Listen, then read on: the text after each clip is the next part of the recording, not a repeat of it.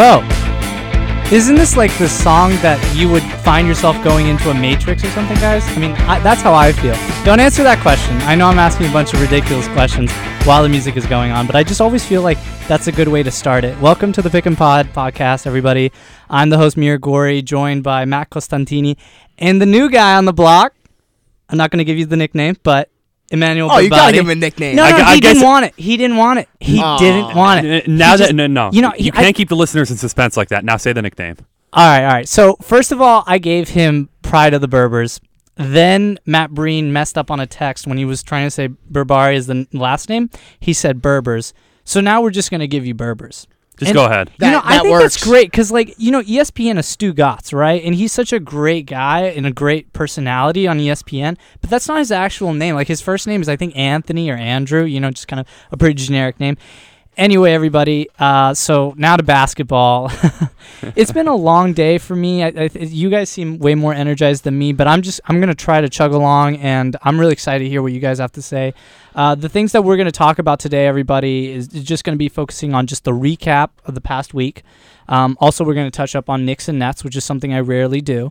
Um, but I think that there it's more pertinent to talk about them this week than than usual because they've they've had some just interesting things happen the past week. And also, you know, we're just going to talk about like teams that you should look out for for the upcoming week as you know teams on the rise or teams on the decline. So the first thing I'm going to ask is I'm going to give it to, to the new guy first. Feel Matt. free. We gotta But, hear what he has to um, say. Berbers, what do you think of just the past week? What was like a big takeaway that you had that you were like, oh my god, this is crazy good, crazy bad? You know, what did you think? I'd say the one thing I took away from the week was that people need to stop overreacting to the Cavs. First, you. first and foremost, Absolutely. every, every, everyone's absolutely going crazy about the Cavs, uh, thinking that they're going to underperform, something like that. It's easy to judge through eight games when you see them at the lower part of the conference. You just think uh, the world, the world's collapsing, the sky's falling. But don't you th- also they're think? fine. Don't you also think though that like LeBron is aging a little bit, and people need to stop Absolutely treating not. him like this this human perfection? And if he, he even has a bad game, people just have to rig him. Like, do you feel like people are a little like expect a little too much from LeBron? Because that's always been my opinion. I think they always expect too much from LeBron because he's LeBron, but Fair. he's past his prime clearly. But LeBron past his prime isn't everyone else past their prime. It's it's a very it's a very very slow decline that's going to happen with LeBron James, and even when he passes his prime, which I think is going to start to happen now, he's going to still be almost on top of the world. I don't see how, you can say that he is uh, an obvious decline right now when he is still it's not obvious. either top mean ten or physical top decline. five Physical. Physical decline. every stat right now. I mean, his hairline shows he's on a physical Oh, decline. his hairline makes you. it come back in All right, a let's not regression go there. every year. His hairline goes forward back again. You know, like a But as you get older, you just get on a physical decline. See, the but problem his that I performance have- is still going to be there. the problem that I have with the Cavs right now is more of depth help and Ty Lue saying that LeBron not playing in training camp has really like got him out of shape.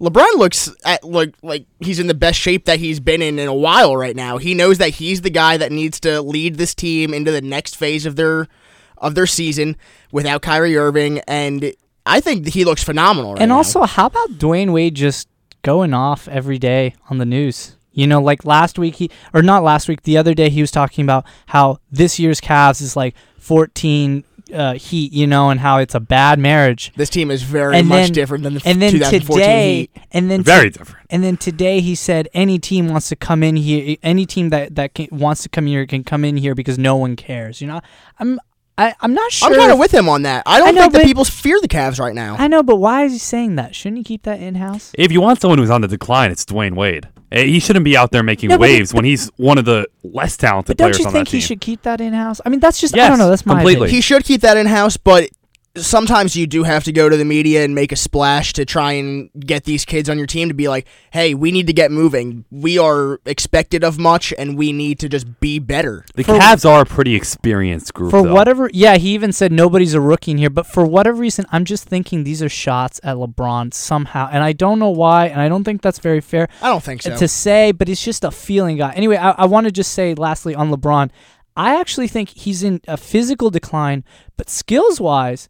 I think he's on. uh, He's actually in peak LeBron I- mode in I'd terms agree of there. just his I'm shooting you on that. efficiency and his accuracy. I think that also comes. He's with doing a much better job passing this year. He's getting a way more assist than we've ever seen from him. And other than that, I just think that he's doing much more for this team than he has in years Chris. past. And that's why LeBron past his prime isn't going to be noticed that much because his skill set is going to allow him to still put up top tier numbers. Yeah, that's and I why it won't be the people who don't watch won't say, "Wow, LeBron's on a decline." Because they'll look at his line and they'll see top of the league numbers. And I think that's kind of my takeaway, just transitioning back to the question, is that my biggest takeaway this week was not necessarily Cavs, but it was LeBron. I'm really impressed with LeBron because it, you know, people always think, oh, do you think of LeBron as this amazing athletic body, you know, and almost like he, they don't they don't give him enough credit of, of just his his uh, like just how much of a savant a basketball savant he is. But he's really been absolutely fantastic in terms of developing his game year after year after year and having the drive to do that also because you know you can also get tired of it right i mean everybody loves somebody or something but at some point they get tired of whatever that thing or person is. But lebron always finds ways to get back get his focus back in on on his game every summer and finding ways to develop that.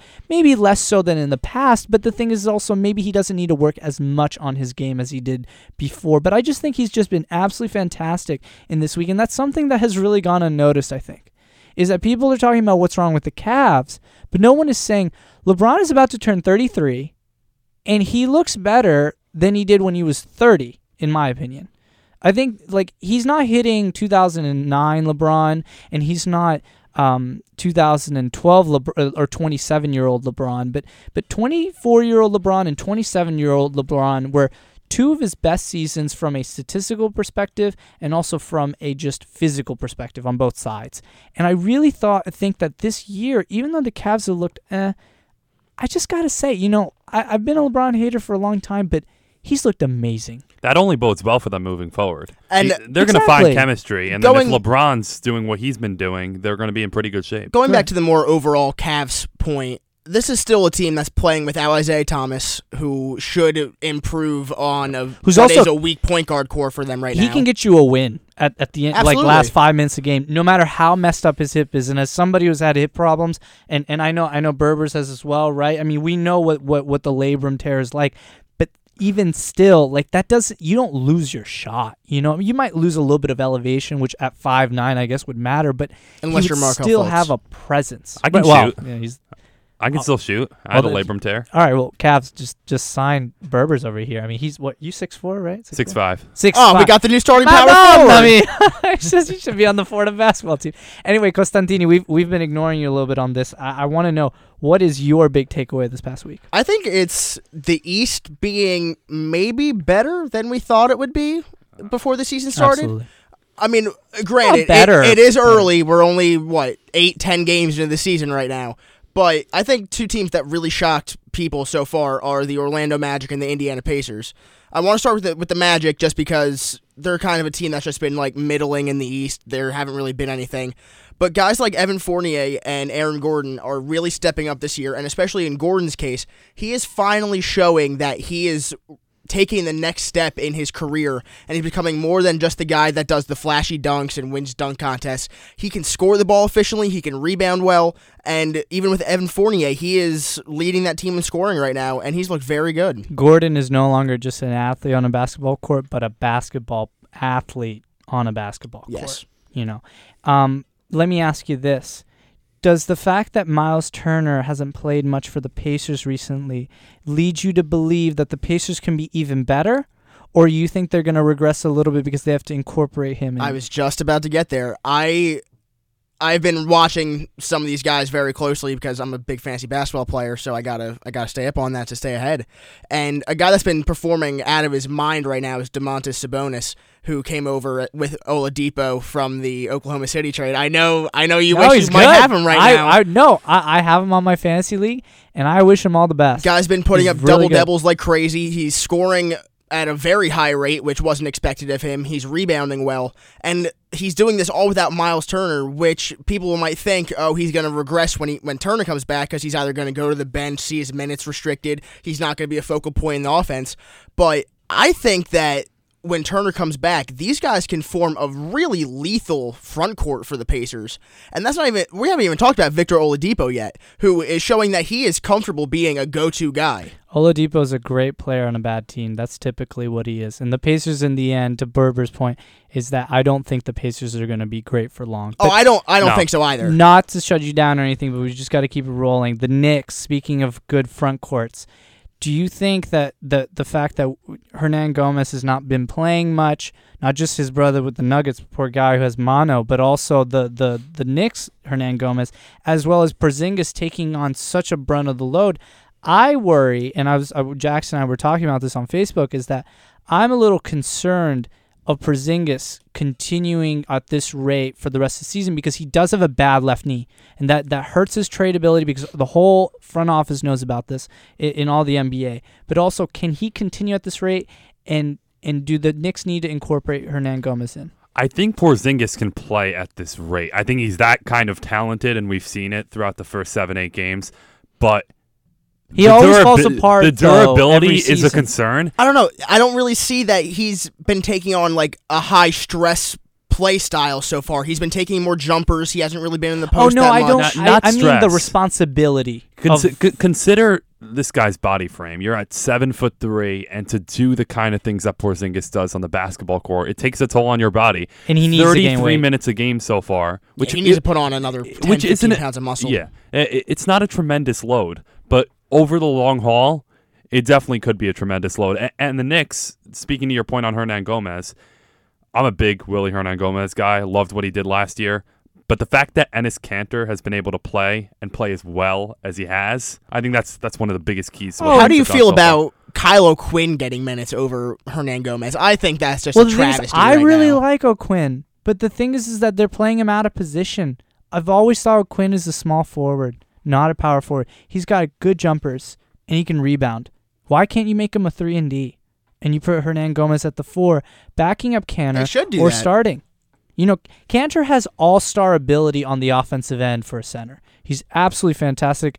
I've been saying this since he was on the Thunder. People don't want to realize also that he's become an average defender. But the thing is, is that you know Gomez. Gomez won't be a superstar, but he could be a super duper role player star kind of guy. Like your your fifth best player, fourth best player in a starting five. And and they're not developing him. And that's that's a poor use of, of of valuing and developing the commodities that you have on your team. So if a front office is evaluating from a just a, a value perspective Hernangomez you're just wasting value. Like just trade him at that point because the less you play him the less value he's going to have on trade markets I- so either you that. you play him or you trade him and why are you wasting this poor guy's time you know But on the other hand, I think Porzingis and Kanter up front is a really, really good thing for the Knicks. It's this really year. good. It's working out really now. good. It's but working they out need- now. See what They need to give him more points. They need to move Kyle O'Quinn to the three, in my opinion. Costantini, real quick, what do you think of the Knicks? Yeah, I mean, they kind of just are what they are right now. They're a three and four team, three and five team right now. That really hasn't. They've shown flashes in some of their games. I mean, who saw Porzingis hit that three from the logo the other night?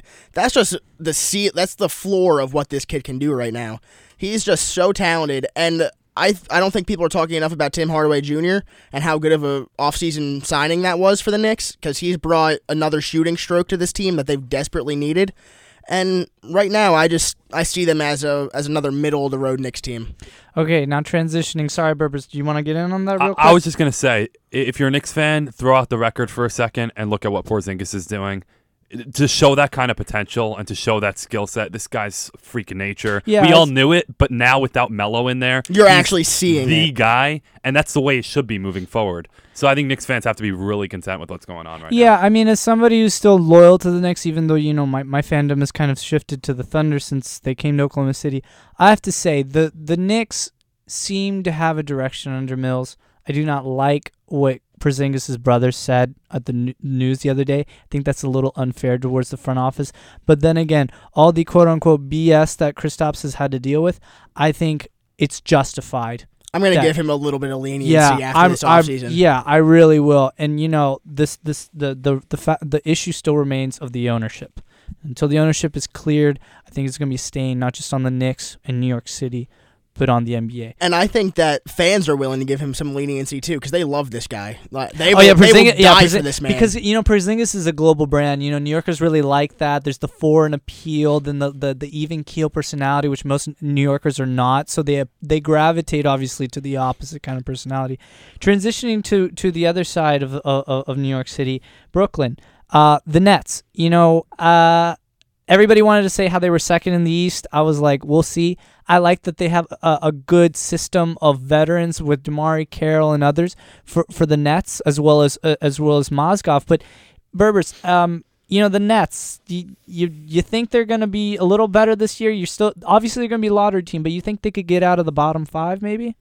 Possibly. I, I thought they were going to take a step up all along. I think Mm. the Lin loss really hurt them and, and what they were That trying is to so do. sad. He it was ruptured it the was ligaments. Heartbreaking. He's such a great watching guy. Yeah. watching the video of it and him just instantly Hardworking guy. realizing that Yeah. he knew he was done for the year. That's just heartbreaking. He's a good basketball player. I don't think that hurts them in the long term, but it hurts them for what they were trying to do this year. I think they'll definitely take a step forward. You're already seeing the positives with what D'Angelo Russell's doing and some of the role players surrounding him. So they're definitely heading in the right direction, but I don't think it takes away from the fact that they're still going to be pretty much a bottom feeder. Can they squeak out of that bottom five? Probably. There are some pretty bad teams in the Eastern yeah, I think there are way more worse teams than Nets this year. The fact that we're even a week into the season wondering if the Knicks could surprise people and be like a 9 or 10 in the East makes you think that the Nets could be even better because when you just Because there's more evaluate cohesion Yeah. in that locker room Yeah, than the Knicks has. Exactly. And when you evaluate the entire Eastern Conference and you're trying to list teams worse than the Knicks or worse than the Nets and you find that many teams, the Nets could be out of the bottom 5. I think the Nets will finish. The Nets will finish 11th in the East, and then depending on how Western Conference teams will fi- will will, will match up, I I, I kind of see the Nets being a seventh or eighth slot in the lottery if you I just go that. by order of record, not by obviously how the lottery is going to line yeah, up. I don't Costantini, what do you think? I don't see Atlanta or Chicago being better than the Nets in the East this year, so they're safe at least that way. We'll have to see what happens in the West, like you were mentioning. But like on the more team level, on the on guys who are on the court, DeMarre Carroll's really giving this team a really good defensive identity. And he's diving for loose balls. He's getting steals. He's leading the team in steals right now. He's really good on the defensive boards. And another guy that is stepping up for them at the right times is Rondae Hollis Jefferson. They drafted this Yep. kid thinking that he was that he was better than his teammate at Arizona, Stanley Johnson, who went in the lottery, and they got And thi- who also has become even better than K- uh, Kentavious Caldwell Pope. To be honest, those those two guys were kind of neck and neck, as well as just uh, uh, ju- uh sorry Justice Wi- uh, Winslow. Justice right? Winslow. Yeah, Justice Winslow. That they have that kind of three and D body type. Rondae Hollis might be the best one out of the four. Yeah, I and he's he's actually showing that this year. He uh, he was struggling with injuries throughout the early parts of his career, but now that he's finally in the swing of things again, he's turning into a pretty good player. What does that lead you to think about LeVert? You know, because they're kind of similar players, but I feel like LeVert's more of a two than a three. Yeah, I mean, I think that they can play on the court at the same time. I, it can only do good things for the Nets. These are these are two really long, athletic guys. They're going to be really good on defense. You can hope that you can get some offense out of them, and you'll just really have to see what you have. And moving forward, just a grand scheme, big picture kind of remark. Look out for Jarrett Allen. Uh, the the numbers don't pop out at you, but he's another body in there Just a down gritty low. guy that 19 makes- years Another old, big guy, too. Rookie. He's another big guy you could throw in makes there. winning plays. Kind makes of thing. winning plays. So uh, for the Nets, you got to be excited about him. So you know, if you look at it just an eight man rotation, right? You're you're solid start. You're you're you're starting five, and then three solid guys that kind of come off the bench. Because you know we usually see NBA teams kind of lean on not ten guy rotations, but more like a seven or eight man rotation, especially in the playoffs when rotations shrink a little bit. I think you it, like for next year. You rel- I know we're already talking about next year, but let's just do it. I, I really think the Nets should consider you know putting D'Angelo at the two, Jeremy at the one and and DeMarre at on the bench with with Rondae at the three, and then Le, either Rondae would be at the four. Sorry, Levert would be at the three, and then they're gonna have to figure out the center situation. I know Bamba looks good uh, at Texas, so they could get I him don't in the know if you can bench DeMarre Carroll. I think I- he's too I- I important think- in the I starting five. I don't think I'm saying for next year. I, I don't think that they need a. It's not a benching per se as as, as it sounds. So you know More of a rough, six man. but I don't know if he's that kind know- of player though. I don't know. I just I really think that he would he would he would shore up that that bench lineup because if you've seen the Nets in the last three games, I mean they they kind of just die off when the second unit comes on because they just have they just don't have anybody on that team. So anyway, transitioning to my favorite segment of the the whole pod, which is going to be teams to look forward to for the for this upcoming week, and I you know who I'm going to mention. You guys know who I'm going to mention? I don't know who you're going to I feel like I can take a guess, and it Okay, well you're going to be wrong. Take the be- guess. because you should pick that team, but I'm going to actually pick the Hornets. The hmm. Hornets look good. They Okay, do so look pretty good. Malik, I can see Jackson's face just completely dumbfounded. Malik Monk, Uh-huh. everybody said had a Jordan esque kind of way of playing. Of I just- debate this with Jackson, by the way. I, Well, I would Malik total. I, Monk? no, I debate that the Hornets are a legitimate team. oh, I, I don't know We'll if they're going to be off the air. legitimate. I don't know if they're going to be legitimate, but I really like Kemba Walker. I've always liked him. I love and, Kemba and Walker. the pairing with, with, with obviously with Malik Monk and Dwight Howard's looking okay. You know, like he's Is serviceable. though? He's serviceable. he? He's serviceable. You put him in the position, just like just the right position to succeed. I think he can still provide value. Dwight Howard gets the worst rap out of anyone in the NBA, in my opinion. Not for good reason. for good reason because he has so much potential with that frame.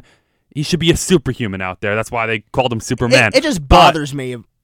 But comparative to the other players who just catch heat for the media, eh, I'm not talking about that. I'm talking about with all the expectations on Dwight Howard, wherever he goes, he could put up 20 and 15 with a team, and it still won't appease people. Yeah, because That's he's a hated. crazy thing. He's hated now. He's just hated, but that could be good enough for a team like the Hornets. right, and so that's why I think they're going to be a playoff team. I was worried they, excuse me, weren't going to be a playoff team because they lost Batum, but you know they're looking okay. And when Batum comes back, I think they'll solidify six to maybe four seed kind of range. Anyway, Costantini, what do you think? What's the team you you want to look out for for the upcoming week? I'm kind of. Either of negative or positive. I'm kind of worried about the Spurs right now. They started out a, they're starting at four and four. That is not. Are you worried because because of um, I'm blanking on the name right now. It's ridiculous. I mean, Kawhi's not Kawhi, playing Kawhi, yet. because Kawhi's still out. Kawhi is still out, and that's a problem. They need it's him. serious. They all summer he didn't practice much because his quad's so messed up, and I think that's on the same side where he had the bad ankle. This is not what a Gregg Popovich team looks like. They just they look lost on the court right now. So my MVP pick. I'm sorry to be selfish on this, but my MVP is looking good even more and more. What Giannis because I don't think Kawhi's going to have enough time to come back. I I don't know. I they desperately need Kawhi yet. Any positive uh, teams that you're feeling positive about to look out for? I'm, for I'm positive about the Miami Heat. They're getting Hassan Whiteside back. He's been out since the It's gonna help my fantasy. Yeah, de- uh, definitely. Um, he's gonna just help this team get boards, get blocks. He's gonna be a rock on the defensive side. They're getting that big man back down low that can score the ball at ease. So, uh, that's the positive I'm taking away for next week. Um, so you know, for me, Hassan is just like it's really annoying because he's such a whack kind of just presence on a basketball court. You know, he he has this attitude, and then Joel Embiid could show up and just just just mess him up. You know, like it, it just Hassan I'm just so over the drives Joel me. Embiid hype train. Oh, he's so good. I'm so on the hype train because I'm called Christian Hoban. I am so hyped. For everybody who doesn't know, Christian Hoban is an avid Philly Oh, citizen. I'm, I'm very in all Christian in all forms, shapes, and sizes, he's a fan of Philadelphia. Does he know he's rooting for a bottom feeder? I guess, but the 76ers, as I said, are going to be a five seed. And as of right now, Oh, it's looking five good. It's Five looking seed. good. Eh, I'll forever disagree with you. All right, so point. Berbers, who are you- what's your positive and negative team? By the way, bef- before I get into my positive for this week, just mentioning your team, the Hornets. Uh, I was at one of the Hornets. no one's mentioned the Thunder. This is really annoying. I had to mention it once. I was I'm going I, crazy. I was at one of the Hornets playoff games last year against the Heat. It was one of the home games. Don't ask me why I was in Charlotte. mia. I was on the way back. To, I was on the way down to Atlanta to watch a a, a Braves Mets. we game. all know he went to a country club, All of course, because you know what that shirt. He's looking real fly today, everybody. Thank you, but that place was popping, and it made me like a half Yeah. Charlotte Hornets fan. No, it, it, because- it did. But that's why, in fact, the, the, the Hornets switch the the Hornets switched from the Bobcats to the Hornets because the, the, the city really it was it's a great fan base. Enter the swarm. And, and yeah, exactly. And you know, I really liked what they've done with the court in, in terms of their colors. Oh, and it the- looks Can we also talk about how they have the most subtle advertisement on their jersey ever? Instead of just having the What is Nike swoosh, sorry, they went to the jo- the Jumpman logo. Oh yeah, Oh, that's yeah. dope. That's dope. And then the whole buzz buzz thing. It's just it's just a great It's vibe good. there. It's good. But now let me get to my team, and this is pretty straightforward. It's not the team I'm positive about, but it's a team I want to see their production for the next week, and that is the Knicks.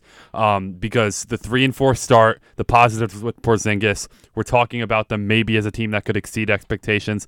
Look what you have. You have the Suns tomorrow, then you're going Pacers, Hornets, Magic. We're talking about the Pacers, our team that's surprised. The Magic, our team Who that's don't surprised. have really Myles Turner back in game shape and, all that. And the Hornets are a team that's probably going to make the playoffs. So depending on how they perform in those three games, the Knicks could kind of lean me one way or another towards determining how relevant they are this year. We talked about this a week ago. I mean, I could see the Knicks just because of the defense, and I know for a period the Knicks defense didn't look good the first two, three games of the season, but there were minutes that I saw them, uh, stretches that I saw them against the Thunder where they just, the Knicks looked locked down, and Courtney Lee's that leader that people really have kind of forgotten. I mean, he was a great player coming out, of, uh, just an unknown player coming out of the draft, great with the Magic, then kind of forgotten.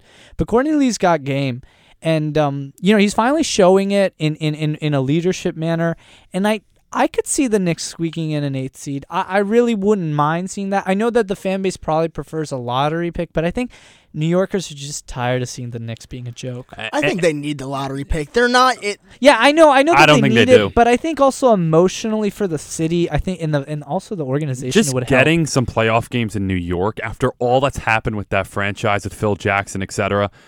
That's that's a really good thing to get two home playoff games in New York after everything that's went down throughout the past year. And this is just personally my opinion. Any sport, I'm not a big fan of tanks. I'm not a big fan of throwing away a season for one draft pick that could or could not work out. I think if you show progress, you can lure free agents. You can always make trades. You can trade up for a pick. As long as you show progress, you draw the fans back. You create that excitement. You you could do some Yeah. things moving forward. Rebuilds can happen quickly.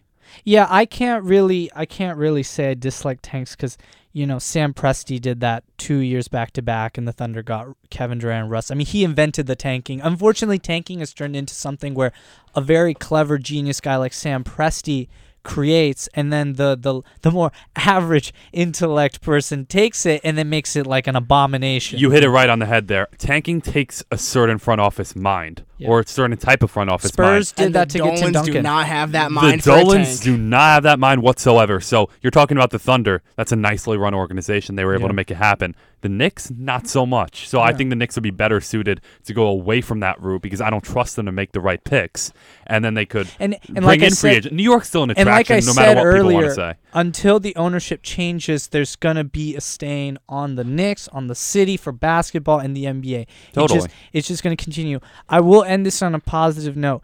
I will mention that a team that people need to start giving more respect to are the Hornets, but also people need to start recognizing that the Timberwolves are gelling better than people thought, and the basketball savants on, on, on, on ESPN are always just ragging on the spacing of the, the Timberwolves. But hey, Andrew Wiggins has been hitting clutch shots to win games. You know, his stats are now leading towards wins.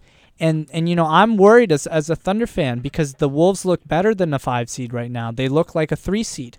And you know, I think it's going to be nip and tuck between the Thunder and the Timberwolves to get the two or three seed right now. So, anyway, guys, for Pick and Pod, uh, this is Mir Gori and, and, and Matt Costantini and, and Emmanuel Berbers. I, I really got to say, I'm just going to say Berbers for now. I'm sorry. Emmanuel Berbati. Uh, you know, That's even better. thank you so much, everybody, for tuning in. I hope this was a good show for everybody. You all had fun. I'm very comfortable in this chair. Let's hope next week is going to be another good one. See ya.